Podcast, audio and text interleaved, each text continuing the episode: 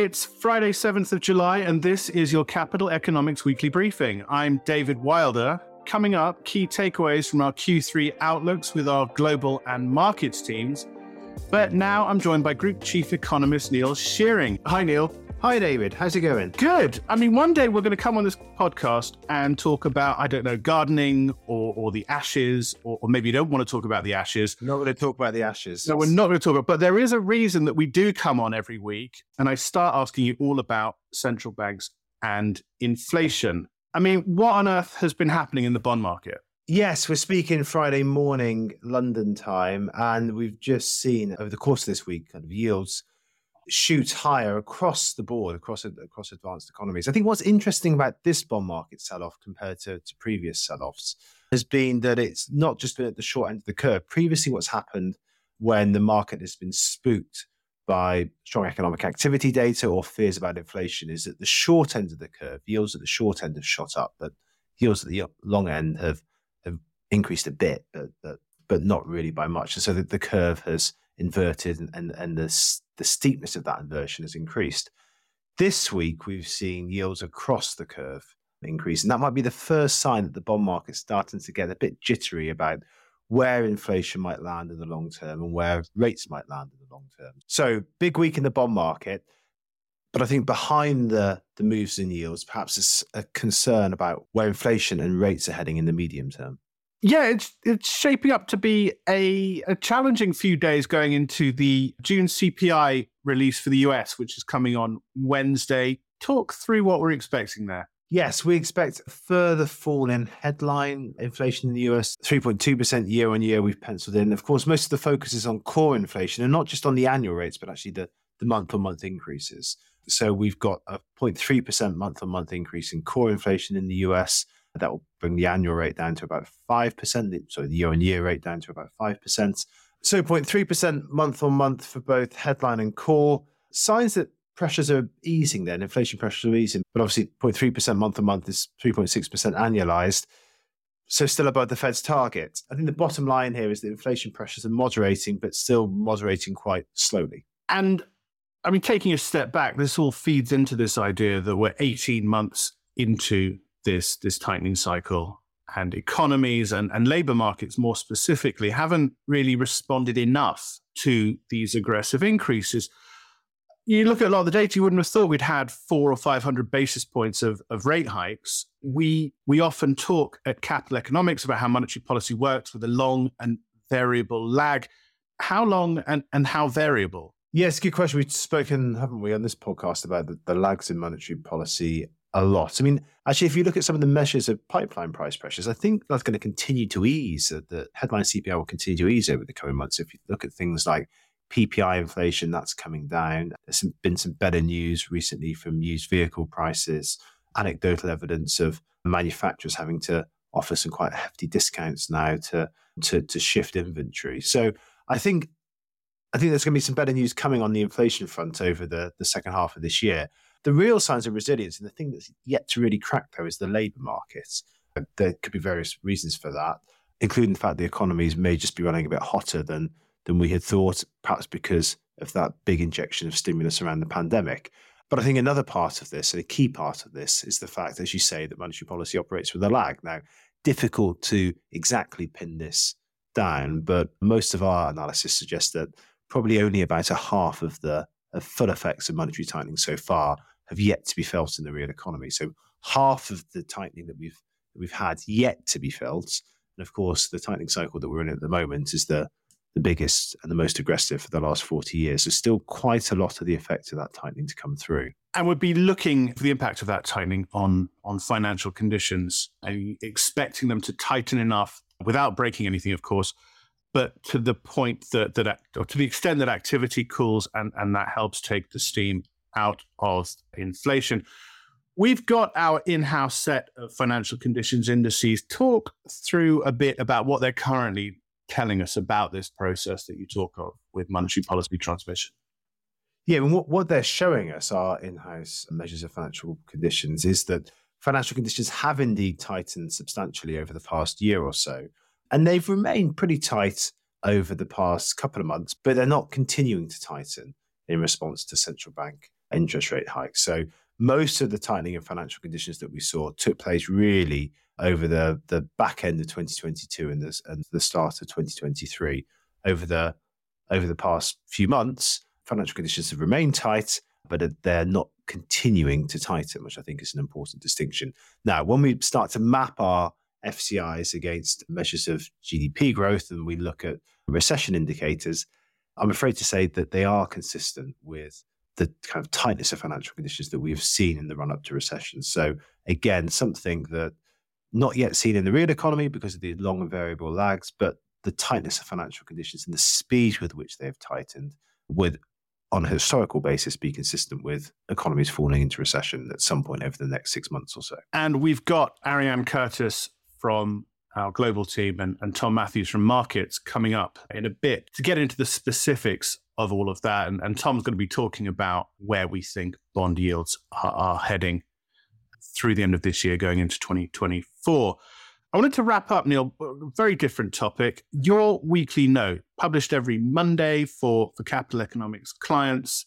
So, going out later in the day that this podcast is, is being released, it's all about our 2023 Spotlight project.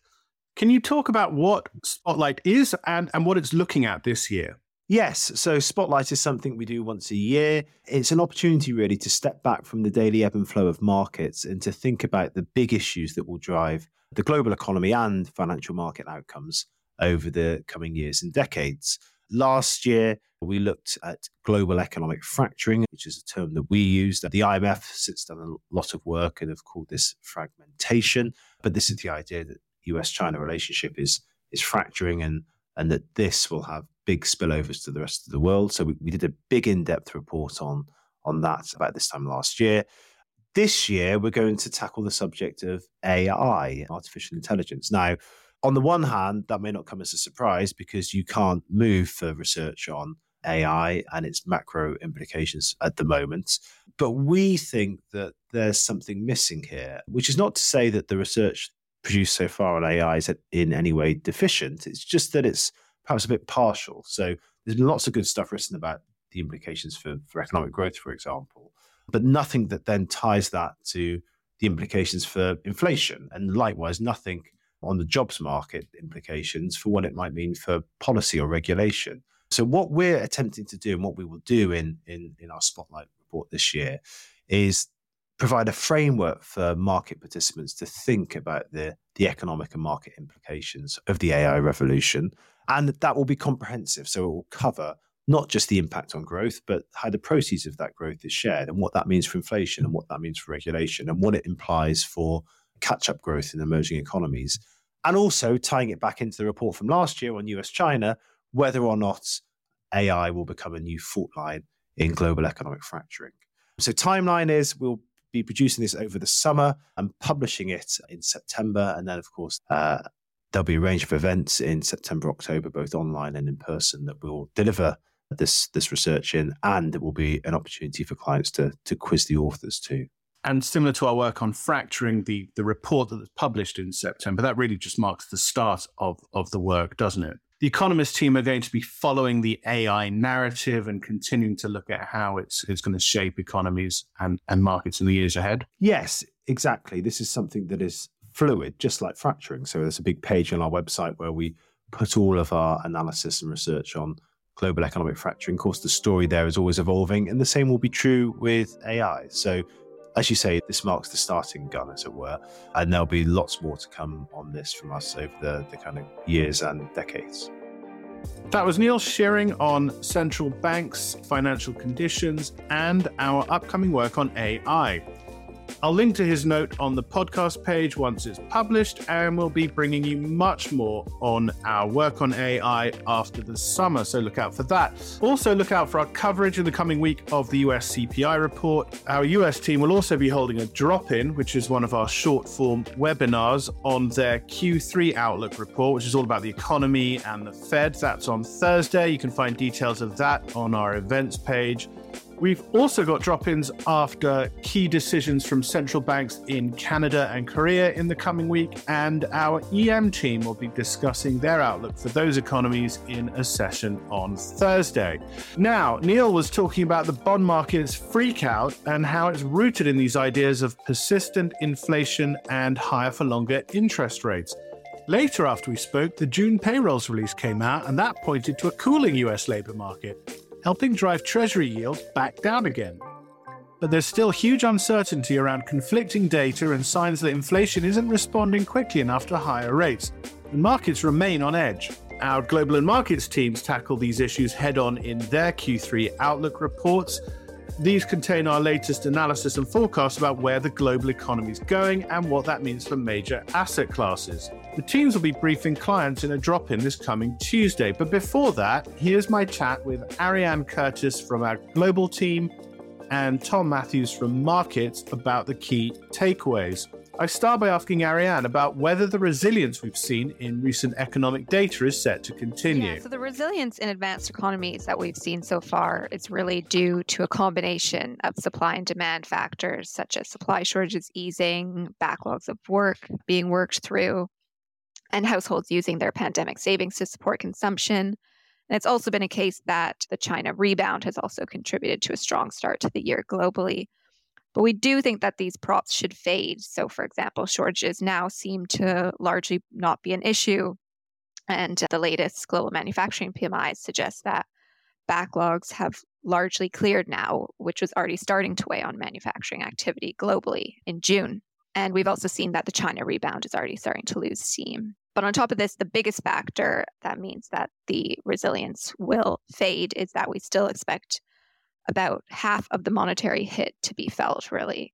So, our financial conditions indices point to recessions being likely in most advanced economies. And we think that the resilience at the start of the year means that, yes, they will be quite mild with peak to trough falls in GDP of less than 1% in all cases, and that they're only going to start later this year.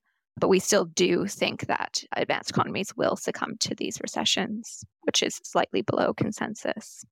The, the fight against inflation quite obviously sits at the very heart of, of the outlook you've just published. Lots of concern about the persistence of inflation in developed economies. Talk through how we see price pressures developing from here. Yeah, that's a great point. So it's important first to differentiate between headline and core inflation. So we're already starting to see headline inflation falling sharply, has been for several months now, and that should continue to happen. So energy inflation, for example, is now negative in advanced economies. Food inflation is finally starting to fall. And core goods inflation should resume its decline, given the easing of shortages. But core inflation, and especially core services inflation, is still proving to be very sticky. Services inflation is now, you know, the main contributor to inflation in advanced economies, contributing about two thirds to the total rate in advanced economies. And that's really partly due to the very tight labor markets, which we have seen, which is fueling strong wage pressures there. We do think that core inflation should fall in the coming year as the mild recessions weigh on activity. But it's going to take a bit longer than we previously expected for it to reach the 2% targets. Really, only probably by the end of 2024, so the end of next year, will it really approach targets. And for example, Powell said at Sintra that he doesn't expect core inflation in the US to reach target until 2025. Yeah, lots of pushback at that that Sintra forum. We discussed it on the last podcast with with Neil Shearing. Seemed to be a lot of effort on the part of central bankers there to push back against market expectations. The rate cuts are going to come anytime soon. What can you say about this whole monetary cycle? When will tightening turn to easing? And, and how much easing could we expect when it does happen? Yeah, so the resilience and activity in the you know tight labor markets means that rate cuts now won't come. We don't think until 2024 in all the advanced economies. Even recently, we pushed out our forecast for rate cuts in New Zealand, which we had previously thought would be the one advanced economy central bank which would cut by the end of this year. When they do cut, the Fed is probably going to be the first of the major central banks to cut rates. That could be possibly in Q1 of next year. But on the other hand, the more persistent core inflation outlook in the UK and the Eurozone means that the Bank of England and the ECB probably won't really be in positions to cut rates until later next year. That being said, when rate cuts do come, we expect them to be fairly aggressive. And that's largely because we do still expect these mild recessions, which should do some of the work for the central banks by weighing on inflation. This is quite obviously a very DM focused story. It's, it's very much about what's happening in advanced economies. What about emerging markets? What, what's the story there? Yeah, so we're a bit less downbeat on the prospects for emerging markets in aggregate. As mentioned, in China, we do think growth will slow from here as the rebound kind of peters out. But we are less pessimistic on China than some other forecasters. And if the government does announce more stimulus measures, primarily fiscal stimulus, then this could support activity somewhat there. In terms of the policy outlook, emerging markets were earlier than their advanced economy, than advanced economy central banks to hike rates. So therefore, they're in a position where they can cut rates a bit earlier as well. And we expect some to start cutting this year. But there is still an issue with core inflation being quite sticky in some emerging markets too, especially in emerging market in Latin America. So we don't think actually that the rate cuts in these emerging markets will actually be as aggressive as what markets seem to be pricing in right now. Tom, I'd like to bring you in at this point and discuss the market's impact. At the moment, we've got high and rising bond yields, and stocks have had a pretty good year in general, a great one if you've been long US tech. What happens to these trends as the macro story that Ariane's just outlined develops? Could you start with equities? Well, I think there are really two two related debates going on in the equity market at the moment. The first is will there be a recession in developed market economies this year? Well, Ariane's of course given you our answer to that. We think there will be. But the second question is will that actually matter for stock markets? I think, you know, there's a decent case now that if people have been talking about recessions for so long, uh, earnings expectations have fallen. Investors have perhaps become a little bit more cautious, notwithstanding the gains stock markets made this year, that maybe a recession wouldn't really matter. And in particular, I think Ariane, as Ariane mentioned, we're forecasting a fairly mild recession. Perhaps that wouldn't put too much of a dent in the stock market. I think the counter argument to that, and the one that we believe, is that every recession in the US since World War II, bar one, has resulted in a decent decline in the stock market. That, that includes all the mild recessions. That includes ones that didn't last very long and ones very much in line with what we're forecasting now. I think, you know, as mild as the recession is, it's very hard for investors to have the courage to buy risky assets at the onset of one. You never really know right at the start just how deep it's going to be, and that appetite for risk really diminishes. I think the second point to note on that front is that even though earnings expectations have fallen, even though economists as well have become more pessimistic on their forecasts, they're probably still not really consistent with an actual recession already being priced in. Earnings forecasts for major corporates, for example, seem to be on the way up in recent months. They're not really at a level, I think, anywhere near consistent with what we've seen in previous recessions. So, given all that, wouldn't be surprised to see the stock market struggle over the back half of this year if, as we suspect, growth in developed market economies starts to slow. Your global markets outlook talks about near term pain, long term gain. You've talked about the pain. Can you talk through the gain? Absolutely. As, as you pointed out in that outlook, we told a much more positive story in the long term. And there's really two parts to that. The first is the immediate recovery from the recession. So, just as you get a fall uh, during the onset of the recession, once you start to see those green shoots in the economy, once appetite for risk starts to return, you should expect the market to bounce back pretty quickly. So, we're forecasting near term pain, but we don't really think that will necessarily last too long. And by next year, appetite for risk should be on the up. Now, the second part of that story, and why we've recently revised up our equity market forecasts, is to do with this growing enthusiasm that we see in certain parts of the market about the possibilities for so called AI technology to give corporate earnings a boost in particular. We've already seen that obviously in a small number of companies, particularly concentrated in the US. You know, we've seen investors really bid up the share prices of, as you said, the big tech companies in particular, which look like they might be first in line to benefit from this technology. But the experience of previous sort of transformative technologies like this, regardless of just how transformative you think AI will prove, the experience of these sorts of technologies is that enthusiasm about them tends to grow over a reasonably long period of time and it tends to broaden out and include more of the stock market over time as well, and stock markets to some extent in different countries too, even if we think the US might continue to lead the charge on that front. So our sense is based on the possibilities for AI tech to boost the economy, but perhaps more importantly, the possibility of investors' enthusiasm about the technology to continue to grow over the next couple of years, certainly once the recession's out of the way. Our sense is that that will continue to be a pretty strong tailwind for stock prices, certainly in 2024 and in 2025. And so we're now forecasting quite large gains in equities, particularly in the US, over those two periods. So, near term, challenging for equities, long term, things looking much, much brighter. What about the outlook for bonds? We've got recessions that will end tightening cycles and open the door, at least, to rate cuts uh, next year, as Ariane says. What does that mean for government and corporate yields? Well, maybe starting with government bonds there, I think, as Ariane said, probably in the near term, it looks like central banks are just reaching the end of their tightening cycles and maybe aren't going to be cutting quite quite as quickly as we'd thought. I think you can see a similar sort of story playing out in investors' expectations, which have been revised up or pushed back. Cuts have been pushed back over the last few months. So, so as far as those go, I mean, our own forecasts are now pretty close to what investors are expecting over the rest of this year. But I think where it really gets interesting is on the easing cycle. Once we get to those points, what is actually going to happen? And in particular, I think investors may well be underestimating just how far and how fast rates are going to eventually be cut. As Ariane said, one key reason for that is they might not be expecting the recessions that we think are going to come that are going to sap inflationary pressures. But I think Equally, you've seen a big upward revision in investors' expectations for so called neutral policy rates over the last year or two, as economies have really not responded as quickly as you might have expected to the rate hikes.